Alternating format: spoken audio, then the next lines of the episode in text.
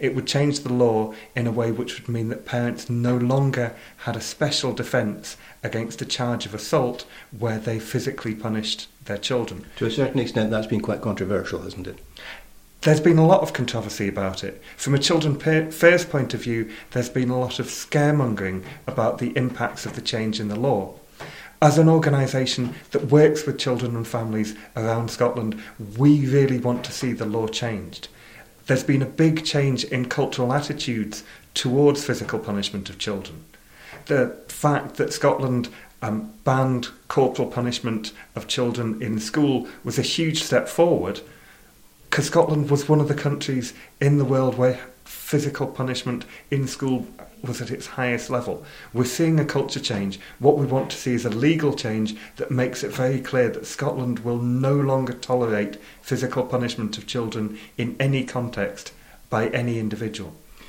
Now, it's one thing uh, to be talking about it here or on the radio or on television. It's another thing actually to set up a street stall and stop people.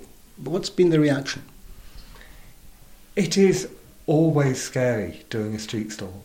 You never quite know who's going to come up, how they're going to feel about what you're saying. But we think it's really important, given some of the scaremongering that's been going on, that we, as an organisation, get out and talk to people to explain why we think the law should be changed, to reassure any concerns that they have, but also get feedback about how we can make sure that when the law changes, the changes are put into place in the most effective way possible.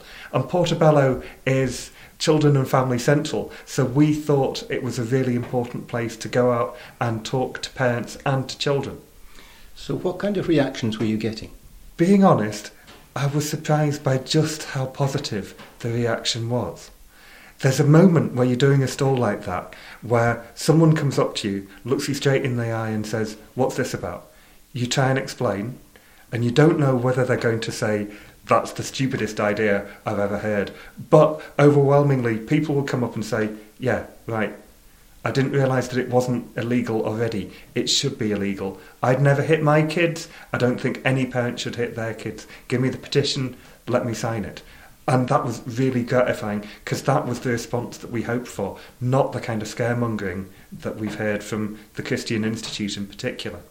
Now, those of us who are of a certain age can relate to corporal punishment both at school and at home, indeed, with not very fond memories.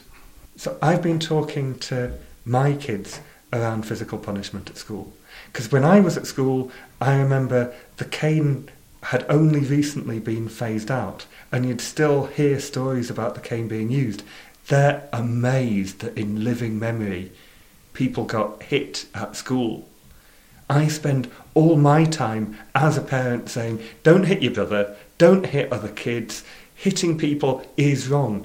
The thought that teachers were allowed to hit pupils just sounds utterly barbaric to them. And equally, the idea that the state would say that it's okay for parents to hit children also seems completely bizarre to them. And of course, at one point, the state actually had as a punishment, a state punishment, physical punishment, particularly of minors. The thing is, we now know that doesn't work. There's been such a change, not just in understanding of children's psychology and children's behaviour, but also in the neuroscience of children's brains, understanding of the trauma that can be set up, which often isn't recognised at the time, often comes back in fleeting memories as you go through childhood and become an adult, of pain and humiliation. And we now know the long term impact of that, which is why it's so important that we change the law now and say we will no longer tolerate this. Scotland is one of only six countries in the European Union where physical punishment is still allowed. They banned it in Ireland a couple of years ago. It's time that Scotland became the first country in the UK to say we're really going to put this behind us. Particularly because violence tends to beget violence. We know violence begets violence. We know from many of the families that we work with that what starts as relatively minor physical punishment escalates to more serious physical punishment, escalates further. The feelings of shame and anger and humiliation in children often result to when, when the kids become big enough, them taking a swing back at their parents. This is not good for families. It doesn't work as a form of discipline. It creates more and more violence within families. These are the families that Children First work with, and therefore we're really passionate in seeing an end to this. So, what are better solutions? When parents talk to us about situations where they use physical punishment, it's generally not premeditated, thought out. It's generally when, as a parent, and I feel this myself, your levels of anger rise so much that you can no longer control yourself and you lash out.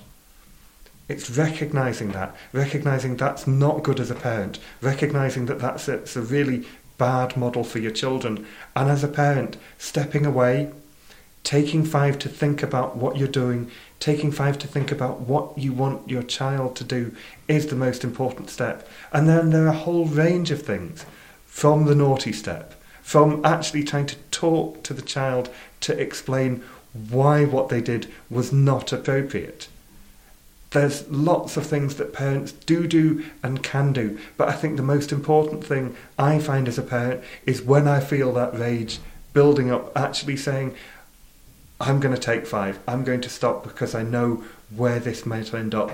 And that's not a good place for me as a parent, and it won't be a good place for my child. Doesn't this kind of thing need to be, I'm tempted to say, taught to parents? I think there's much more that we could do about things like parenting classes. Me and my partner went to an NCT class and it was fantastic and we learned a hell of a lot, but we had to pay for it.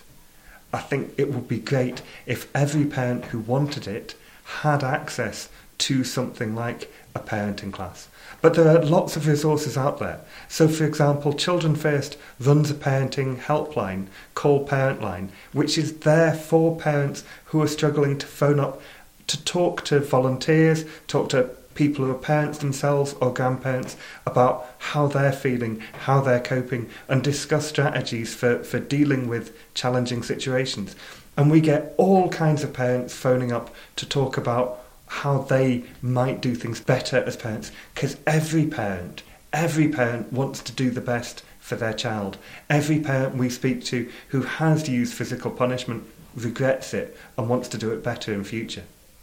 So all of this information you've been gathering from the street have you been feeding that back into the Scottish Government so that is taken into account as the legislation progresses? So the legislation is currently going through the Parliament it had its stage one vote, which the Parliament voted overwhelmingly to agree to the general principles of the bill a few days after the street stall we ran in Portobello. And lots of politicians came to us and wanted to know what do the public feel about this. And so we were able to say, having spoken to people in Portobello, that people don't like physical punishment. They don't like doing it as parents. They want advice and guidance on alternatives. But most of all, they want reassurance that this isn't going to lead to the mass criminalisation of parents. And that's been a really big issue that we've discussed with politicians to make sure that they explain what's going to happen and the implications of a change in the law. So, if everything goes according to the schedule of the Scottish Parliament, when would this new law actually come into force? We would expect that the law would get royal assent probably in six or seven months' time. So early 2020. But there'd then be a period after it got royal assent before it actually came into force.